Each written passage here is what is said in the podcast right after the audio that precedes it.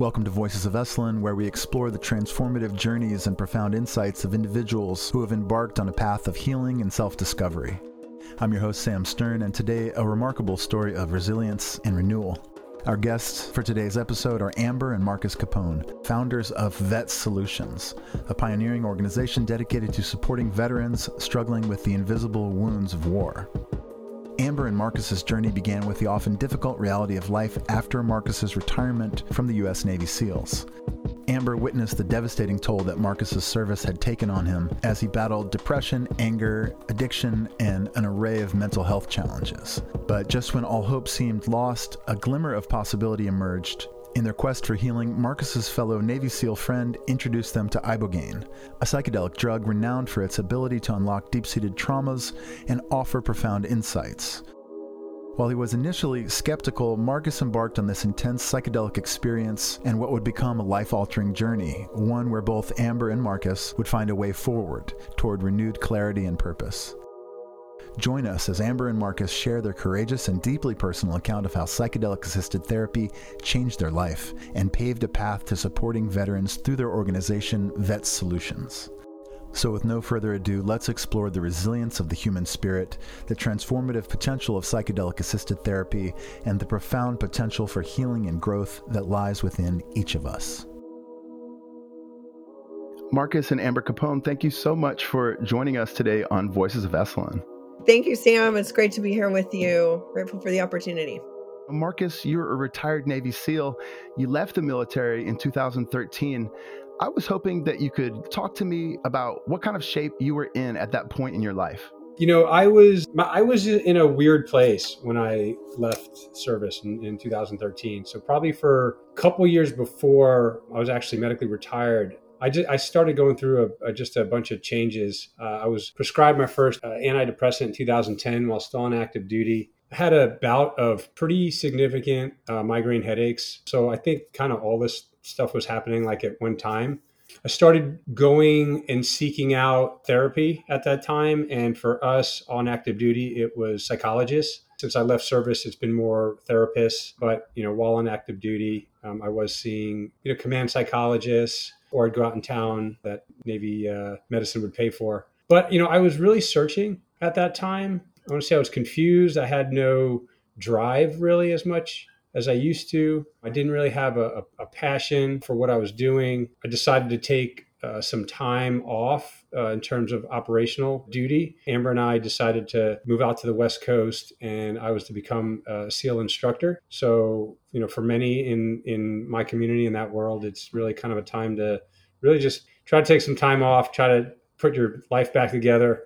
And so that's you know that's what we were talking about. That's what we were thinking, and that's inevitably what we did. And you know, we thought life would get better at that time, and it, it actually got worse although I was working and waking up every day and, and doing what I was supposed to be doing, um, I was really at that time really unfulfilled um, with work, with home, uh, with just about everything. And you know, I started losing interest in you know a lot of the things I enjoyed doing, surfing, playing golf, and some of these other things that I you know used to love. So it was you know, and I, and I didn't at the time I wasn't aware at all. So I just thought like this is normal. I, I guess I should be you know angry and upset and crazy all at the same time. I, I, you know I didn't have this awareness of you know looking back of I know exactly what was going on, but at the time I really didn't. And Amber, what was your experience of kind of home life at, at that time? How how what was what was life like for you? Marcus and I had spent so many years apart during his time of service, whether it was for training or for war time deployments and it was really challenging for us to come together as a family again. As much as i had romanticized it in my mind it was nothing like i thought it would be or i hoped it would be. And it seemed like things were getting worse and worse with each passing month which turned into years and then the transition out of the military which we thought would be the answer um, also proved to be incredibly difficult. And so we found ourselves in this perfect storm of not having a connection, not having a purpose or a community. We were civilians. We felt like no one understood us. Of course, Marcus felt like no one understood him, especially because the kids and I had been existing in this world, but he had not.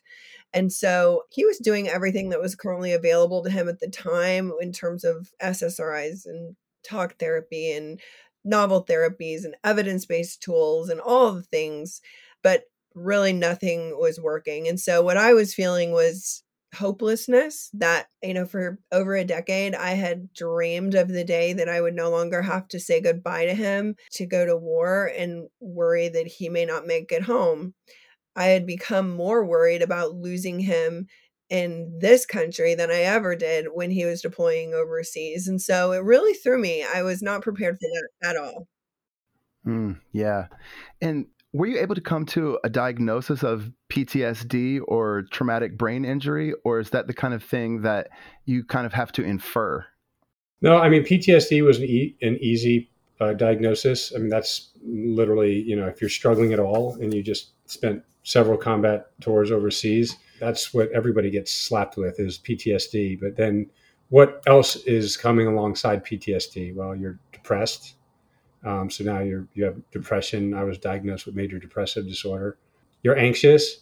Um, I had social anxiety. Uh, I was, you know, I had trouble, you know, being in room with a lot of people. Uh, when I when I actually left service, I had more speaking opportunities than I can count. And I did a few and then I couldn't do any more. And I literally gave so many away, um, like real paid, like paid really well speaking opportunities. I, I, couldn't do them. Like I couldn't even think about it. I would get, I would like curl up in a ball on the floor with like full on anxiety attacks, like that I thought I needed to go to the emergency room just by thinking about it and getting filled up with anxiety and emotion of having to put this together and then having to actually deliver it. And so these things were happening that were just completely just weird, you know, just what, you know, and so we got diagnosed with PTSD and depression and the traumatic brain injury. Uh, I didn't get, I don't think I got diagnosed. Well, no, I did get diagnosed after the NICO, after my first brain center. Could you talk just briefly about the work that you did in SEALs uh, as a as a breacher, and maybe even touch upon the the fact that you were a a D one college quarterback, just in relation to the possible TBI? Yeah, I mean, you know, I served 13 years on active duty, and as you mentioned, I, I was a breacher, um, which meant you know I, I was technically an explosives uh, expert or you know, I, I dealt with a lot of explosives. I don't know if I was an expert, but, you know, so I was around them a lot and uh, I really enjoyed it, but, you know, it comes with a price. Uh, before that, you know, I spent literally from age seven through 21, you know, I played tackle football. And I remember, I mean, I remember at seven years old playing against 10 year olds and literally getting my skull completely crushed at that age. And, you know, and you hear guys like Peyton Manning wouldn't even let his kids play football until they were in high school. Um, you know, I wish I wish more more parents did that with their kids. But so, you know, from seven years old through I guess it was 36, I'd either been involved in high impact sports or in the military, blast waves, subconcussive blows. So both impact and, and concussion. Mm. Could, could either of you talk a little bit about the epidemic of suicide that's facing a lot of veterans? I, I would like to talk about that. And then Marcus, I'm sure, will have some things as well. And just circling back on his experience for almost three decades of sustained head trauma, whether it was, you know, pee wee football or working with explosives. The constant repetition, loss of consciousness, subconcussive blows, all of those accumulate over time. And so, yes, like there were definitely symptoms of PTSD, but that was his primary diagnosis. And I felt like the Marcus that I knew really loved his job, didn't necessarily feel hyper vigilant or triggered by fireworks. I was seeing much more of a neurocognitive decline. And so we would scoff at PTSD, but it is very prevalent, obviously, throughout the military. Um, it's just something that we didn't talk about yeah that and i never thought that it was marcus's primary diagnosis i was seeing something completely different and so the standard protocol when someone has seen combat and they come home with some challenges and they see a service provider is like pharmaceutical pharmaceutical pharmaceutical pharmaceutical and so he was on this pharmaceutical train and then one thing would cause a side effect that would prompt another prescription to be written and so it's just this like giant circle of of pharmaceuticals and I knew that there was something more. So I think that a large part of why I felt Marcus could I could potentially lose Marcus to suicide was that he was doing everything he was told. He was a high performer his entire life. He was totally willing and wanted to get better, but nothing was working. And so when someone who's used to attaining victory, I guess, if you will, is not able to do that, they become very disheartened very quickly. And so he was losing hope. And when you put that on top of all, any sort of repressed trauma, the head trauma, the transitional trauma, the family dynamic, the breakdown of the marriage, the disconnect, the loss of a paycheck in a community, it is the perfect storm. And then, you know, you feel like a burden to your family. And so you know, when he would say things like, I just feel like you and the kids would be better off without me. I'm such a burden to you. Nothing could have been further from the truth, but I know that he felt like that because he was trying so hard and nothing was working.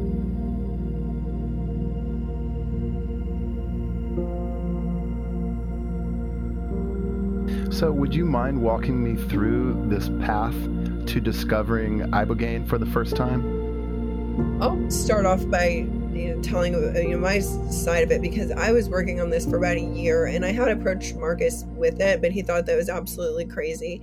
But in essence, dear friends of ours who he trusted, Marcus is uh, one of his former teammates, reached out to us because he had gone and done ibogaine and said it was life changing, life saving, really thought that it could help Marcus. But when I approached Marcus with this, he was much more comfortable on the Western medicine train.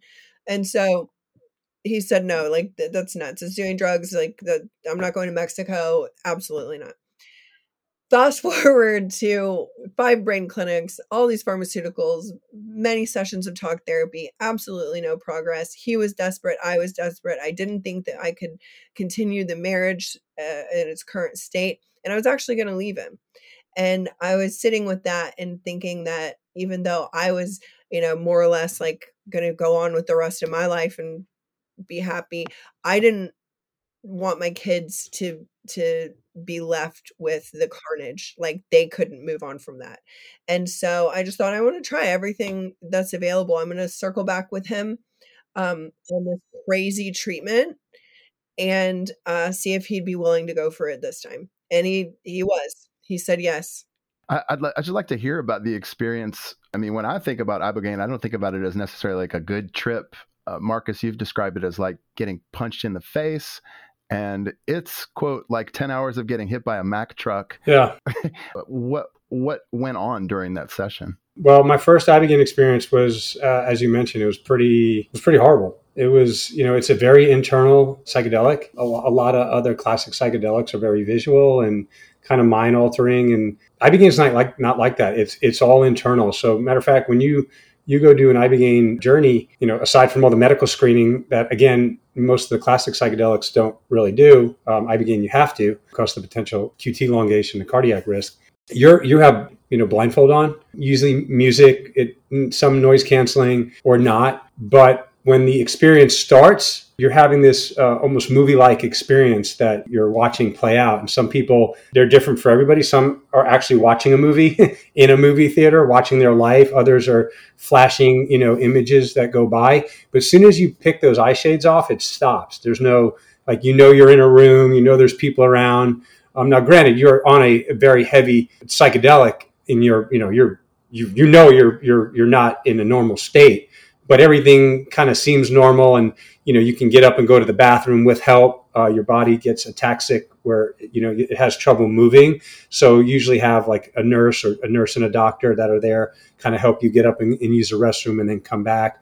Or if you have to puke or purge, you know, you kind of just lean over and do it in, in a bucket. But it's really the experiences when you go back under, you put your eye shades on. And it was just very difficult. I mean, for me, I, I did throw up for hours you do it, you, you stop for a while, you do it again. And I did visit a lot of just bad things that went on in my life. And so I kind of revisit some of those things, some of the things from childhood, some of the things that were in the military. As we know, the only way to overcome use really anything is to face it head on, right? So if you're having trouble, if you're you're dealing with problems. Even if you're just dealing with problems with a friend or you know a spouse or your child the only way to deal with it is to, to, to actually sit down and talk about it right? To work it out. If you bury it it's still there and it, it could fester.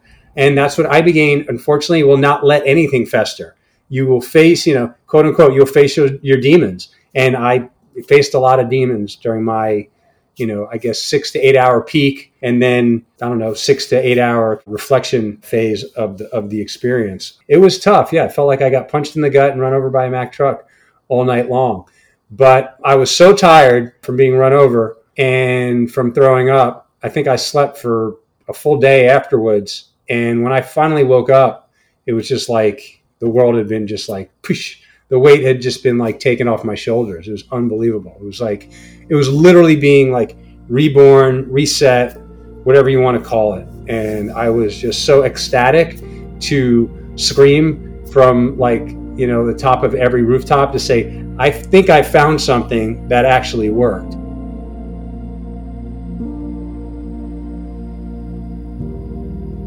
And I wanted to just tell other people because, you know, Amber and I have friends and family that were struggling the exact same way or, or worse. And we wanted to tell them so we can get them this treatment. And that's exactly, you know, what we did. And it's exactly what I felt like. As bad as I felt after that, I, I still felt like the world had just been lifted off my shoulders. And, and I was good. I just felt like, oh, I'm good. I'm good. So pretty hard to, you know, it's pretty hard to wrap your head around because nothing is that good, but it was that good. And, you know, we'll tell you that um, you know, a year, two years went by, and it's not like I didn't have uh, d- depression again or, or other moments of, of like what I was dealing with before. But when I was dealing with them for a week, two weeks, a month on end of not texting my friends back, not wanting to get out of bed, not wanting to do anything, these would last like half a day or maybe a couple hours. And as I just worked at everything that I needed to do through meditation, through you know, healthy eating again, working out again, being more aware, having a higher level of just awareness, those periods of depression and anxiety, um, when before they were lasted a really long time, they were really short lived. And the shorter they lived, you know, as time went on, the shorter they would get. I think we're finding out that these potentially can be the future of mental health care and doing it a lot quicker, stopping the bleeding right away, and then fixing ourselves afterwards. So that's what I experienced. And Amber, can you talk a little bit about how the relationship between the two of you evolved uh, after Marcus had done that initial Ibogaine journey? Yeah, I'd just love to hear about that. Definitely. So we'd been together since I was 17 years old, like literally my entire life at that point, well, half of my life at that point. And so um, I always held on to the hope that I would somehow be reunited with the guy that I met because the guy that he had become after so many war deployments was completely different. And that's exactly what I got back was you know, when I saw him after his Ibogaine experience it was so heartwarming because I felt like I was meeting him again for the first time. His demeanor was so different and it was exactly the way that I remembered it. He was calm, he was peaceful, his energy was had completely shifted. And so what had disconnected over the years in our relationship certainly wasn't put back together overnight. There was this gigantic sense of relief that there was hope again. And, you know, I had to go through my own, I would say, healing journey, which had begun prior to Marcus's experience. But when someone that you love, like you're always mourning that person because you feel like you've lost them, and then you're reunited with them. But there's all this, like, there's this gaping chasm of pain in between these two things. I had to learn how to let my guard down to be loved again and to allow myself to love again. And so, mm-hmm in our relationship now versus a year ago versus five years ago it's just constantly improving and i hope that that serves as hope for anyone who thinks something is too far gone because it definitely can be saved can you talk to me a little bit about how the kind of evolution between having these initial Ibogaine journeys and beginning Vets Solutions, where you, you were able to or you felt called to share this type of therapy with other veterans? Well, that is the first thing that Marcus said to me when he came out of his experience. He had asked, like, how many other veterans had been through this protocol, and there was like practically none, like, you know, uh, less than five or something.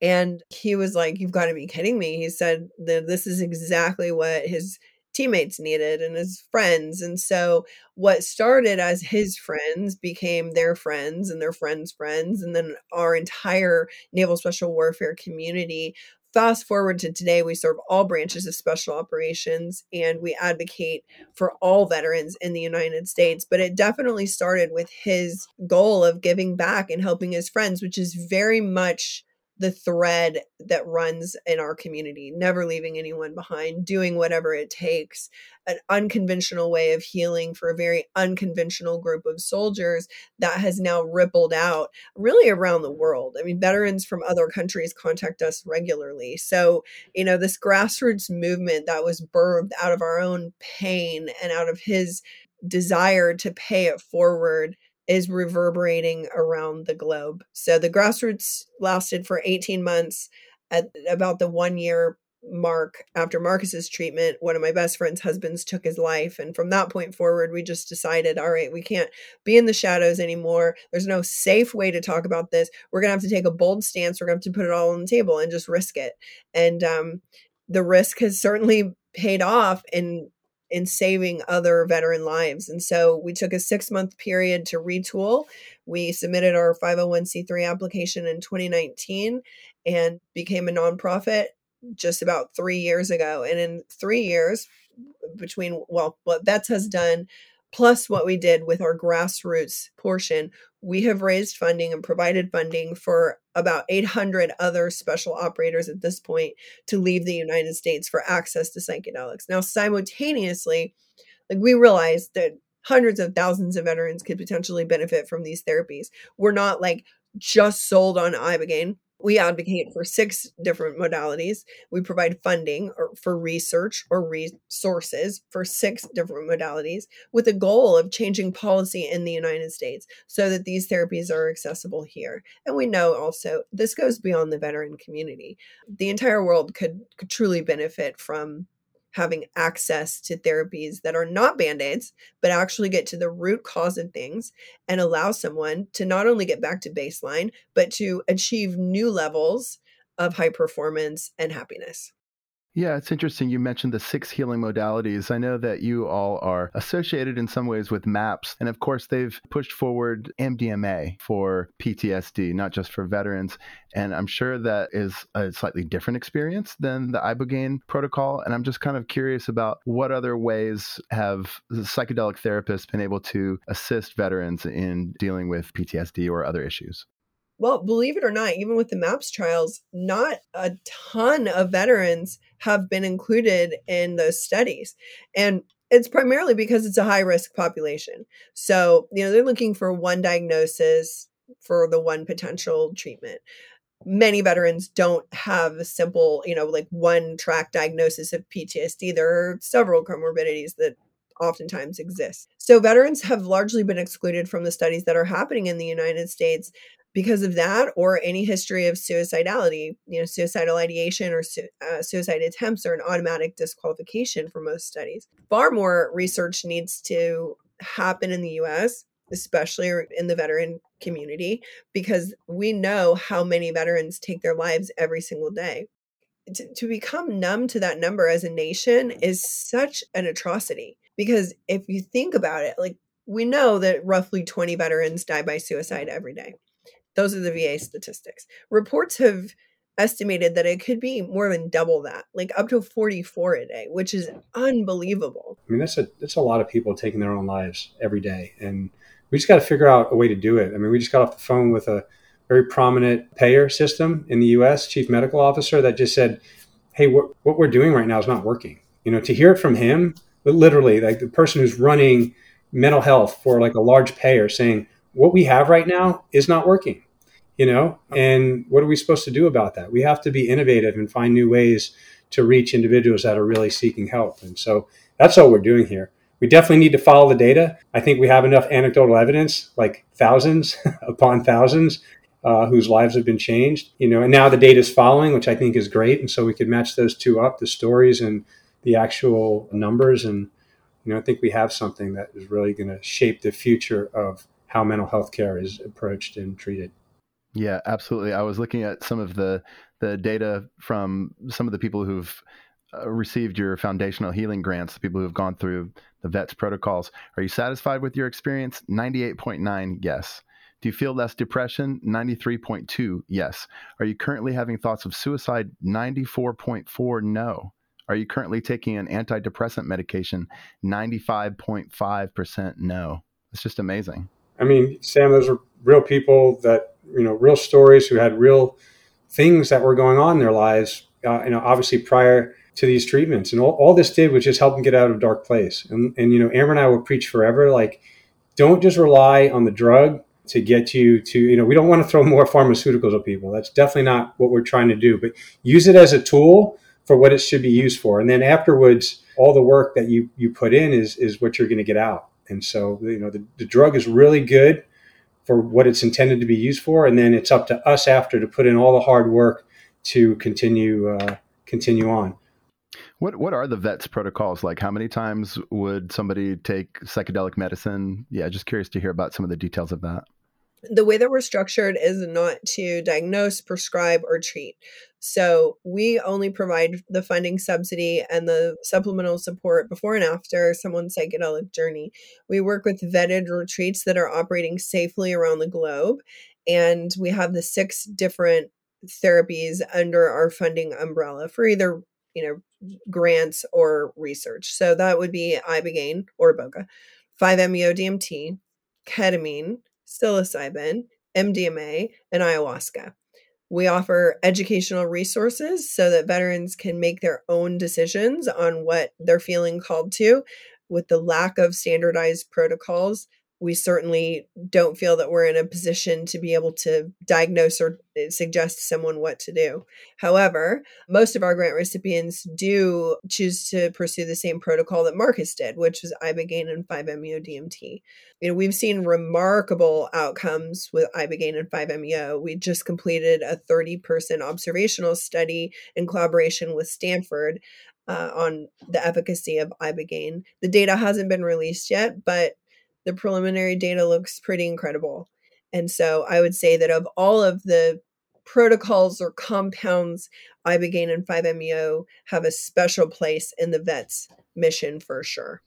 Hmm. Marcus, would you would you talk to me about 5-MeO DMT? I'm not familiar with uh, the psychedelic and how one takes it and what, what the effect is. It's a five to 15 minute experience of what you know I experienced. It's very intense it's very synergistic with the use of ibogaine uh, prior, just because ibogaine can be a very deep, dark experience. Again, but it's what you need. And 5-MeO DMT can be a very all-loving, all-encompassing experience. And so after you know you just went through hell and got hit by a Mack truck, this is kind of like brings you you know more into the light, and it's uh, very rewarding. Um, you know, if there's a few books on on uh, 5-MeO DMT, people call it the God molecule. Uh, many individuals who either at one time in their life uh, had strong faith, uh, whatever faith that may be, or have gone away from faith or been atheists, come out of 5-MeO believing that they are, you know, connected to nature. There's a higher power, whatever you want to call it, God, divine, enlightenment. Many individuals, many individuals who experience 5-MeO experience that. So, you know, I think, and what you know, what Amber loves, and what I think is is is great is that these individuals come into treatment lost in a way, no spiritual connection to anything, and they leave regaining their faith or with the spiritual connection and whatever that may be and whatever they you know they believe in and come from so you know how can this, that be a bad thing and and so that's why i think this is just it's incredible of not only is a person healing from PTSD, potentially traumatic brain injury, anxiety, depression, but now they're coming out with a connection just to life again. And it's just incredible. Has there been a desire on the part of the spouses of the veterans to take part in the uh, the psychedelic journeying? We've got to be able to write spouse grants for those that feel called to the medicine and would like to approach this healing journey alongside their partner, either doing medicine together or separately, but generally speaking now the same language and going through the same integration period. And so we provide spouse grants every single quarter. We've got a spouse retreat happening next week, actually, where I think eight spouses of veterans in our program will be going to do their own medicine journey. And it's necessary because secondary PTSD and the trauma that you incur as a spouse in the military community is a real thing and it shouldn't be discounted. I think a lot of spouses feel like, oh, it's always about the veteran. It's always, there's so much hype around the veteran and the veteran struggle, and everyone expects there to be a veteran struggle. But oftentimes the spouses and children get completely overlooked, and it is a very important aspect of holistic healing. Hmm. Yeah, that is so great. That is so cool to to hear about.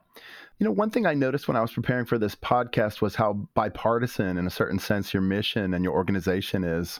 Often, when I'm I'm interviewing folks who've taken part in this psychedelic renaissance, including the psychedelic psychotherapy renaissance, these are people who lean towards the left politically, you know, and psychedelics in general, as they're ex- experienced by the American public in the 60s, were certainly associated with anti establishment modes of culture and more Im- implicitly associated with anti war movement. You've managed to create this way forward that can be championed on both Good Trip podcast and Fox News. So, talk to me about this psychedelic bipartisanship that I believe I'm seeing. It's one of the most favorite things of mine about the Vets mission. Uh, it's a beautiful purple space where we can appeal to those on the left who've been advocating for psychedelic therapies for decades, and those on the right who are patriots, perhaps, and would do absolutely anything to help our veterans. This is an area where everyone tends to be able to agree. I think that it's pretty remarkable at this at this point in our nation's history to be able to find anything to agree upon. And so the fact that veterans are leading the way and and it's something that is truly healing and can heal so many divides is pretty remarkable. I'm curious to hear about how vets ensures maximum potential for success for veterans after they've gone through the protocols. Like what does integration look like? I'm so glad that you asked that because that is really what sets the VETS program apart. We're primarily a grant writing organization. A veteran comes to us, they need the subsidy, and we send them abroad to pursue psychedelics. However, we all know that the the bulk of the work happens after the experience and a good portion of the work happens prior to the experience that's what we provide in addition to the grant so we're providing a prep call coaching sessions one-on-one coaching sessions um, we're teaching grant recipients how to meditate, what breath work looks like going into their experience. And then on the other side of their experience, they get everything from additional one on one coaching sessions to peer support, group integration. We have offerings six days a week at VETS it's included um, for spouses as well. Learn how to meditate. Take a guided meditation class. We're having a breathwork workshop. We're having a intermittent fasting workshop. Like all the little tools that help after someone has had this experience. We're hoping to partner with Therapist Network as well so that when grant recipients come through our program and they're done with their integration sessions specific to their experience they can move on to an ongoing therapeutic relationship if they need it we have a community platform it's like basically Facebook for just vets grant recipients. They're on there communicating and competing, if you will, on all the things that they're doing to heal and get better. We have workshops monthly. We have an ambassador program rolling out. Like there, there are a lot of ways to get involved. And that's a huge, huge part of it the prep, the integration, and the ongoing community support. They want to feel like they belong again. And that's that's what we provide. And Sam, as you know, when you're hurting prior to to kind of coming out of your, you want to call it your shell or whatever you're, you're going through, the depression, the PTSD, or the struggle, you wake up again and you you want that community, right? You want that bond of your tribe or individuals or wh- whatever that community is. It could be your military community, it could be your CrossFit community, it could be your church community, it can be your your your your chess club community, whatever it is. It's just like that something that you know we were supposed to be a part of of each other and and and uh, and build community. And so like this community platform and the way that we're going is just more people want to be uh, be a part of something that's bigger than themselves to help each other to call each other friends. And that's what we're seeing is one of the biggest benefits to um, everything that we're doing in terms of programming is that the community based activities are, are are what's pulling ahead of everything else. Talk to me about your foundational healing grants. Who can ap- apply for them? What's the criteria? Oh, the criteria. Uh, we first of all, if we get one point of pushback, it's that we don't provide grants for all veterans broadly. And I'm going to say briefly why that is. We're advocating for all veterans broadly with every single state and federal initiative that we're backing. What started in our community with our friends has grown to a point that it's it's unsustainable from one organization's perspective we have about 10 applications a day and we can fund less than one of them. And that those are quote unquote qualified applications of special operations veterans who've served in a combat role post 9-11 so opening it up more broadly than that just means we have to tell more people no and you never know when that no might be someone's last. So we're advocating for all veterans. We're providing funding for other special operators who have been deployed forward more than any other generation or population of American soldier in the history of the United States. How about a call to action for listeners who are excited about your incredible organization? How can they be involved in vets going forward and support your mission? A lot of uh, ways to be involved are included on our website everything from volunteering for an event to of course donations. And we are completely 100% donor dependent. We don't receive any funding from any of the governmental agencies that decided to put this group in harm's way. Um, so yeah donations are the number one way to be able to give back to vets and every amount helps. That's great what advice would both of you give to veterans who are struggling with mental health issues and just may not know where to turn for help?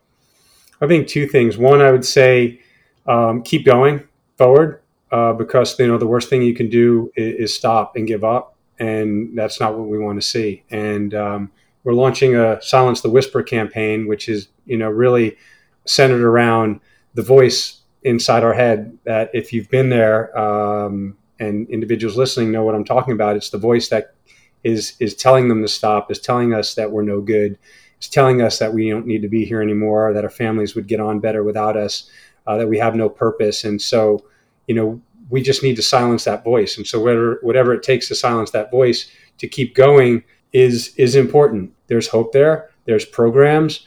There are treatments available.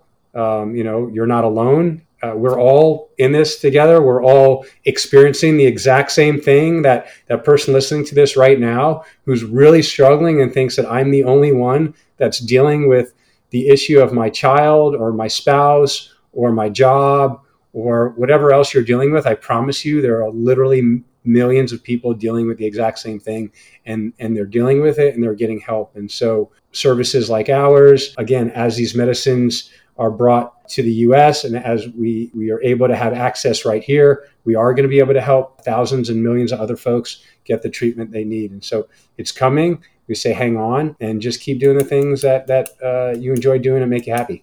My initial inclination was also to say something along those same lines. I had pretty much all but given up hope. And I'm not a quitter. It's something that I've just been a part of me my entire life. Don't quit, don't quit, don't quit. And I was ready to quit.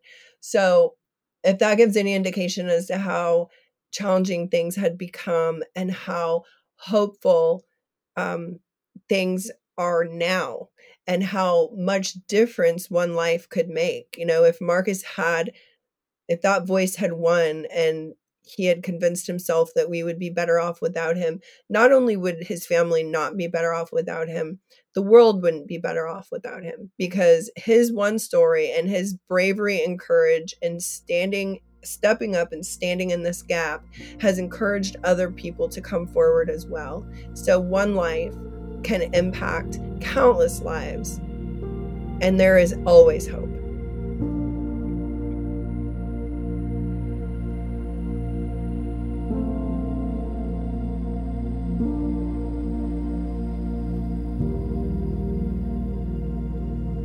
And Sam, so I, I want to leave on on this. Um, I don't ever want to forget, Amber and I don't ever want to forget the individuals before us that have been doing this for a long time, paving the way. Um, you know, Amber and I stepped into this six years ago through my own struggles. But a couple days ago in the New York Times Magazine, uh, there was an article on Dr. Roland Griffiths from Johns Hopkins, and he, you know, was a he's a director of the psychedelic and conscious research center. Well, you know, I think most people know, or if they don't, you know, he's he's in stage four metastatic uh, colon cancer right now, and he's not giving himself a whole lot to live. And I thought at the end of the the last paragraph, I thought was just really, you know, everybody should hear it. This is what the New York the New York Times says. Hey, so you have a sense near the end of your life of waking up to life's real meaning. What's the most important thing for everyone else who's still asleep now? And uh, Dr. Griffiths' uh, response is I want everyone to appreciate the joy and wonder of every single moment of their lives. We should be astonished that we are here when we look around at the exquisite wonder and beauty of everything. I think everyone has a sense of that already. It's leaning into that more fully. There's a reason every day to celebrate that we're alive, that we have another day to explore whatever this gift is of being conscious, of being aware, and of being aware that we're aware. That's the deep mystery that I keep talking about, and that's to be celebrated. And I just thought that was just awesome from a person who's given so much to the research that you know we're he's just seeing the fruits of his work now and and um, you know and i don't want to say it but according to him you know he's not going to be with us much longer so yeah amber and marcus capone the two of you are just incredible you're an incredible team you have an amazing marriage. I'm really love the way that you two work together and play off of one another and how much of the work that you do is outward facing is meant to benefit others. So you're really inspired me today. Thank you so much for your time and everybody please go check out Vet Solutions. That's V E T S O L U T I O N S dot org and go and remember we're never out of the fight. So please support this amazing organization. Thanks so much for listening to Voices of Esalen. Today's show was produced in conjunction with Shira Levine. Our theme music is by Nico Holloman. Esalen Institute is a nonprofit organization dedicated to advancing human potential and promoting positive social change. Your support helps us to continue to offer transformative programs and retreats that promote personal growth and collective well being. To learn more about Esalen and how you can support our mission, visit our website at esalen.org.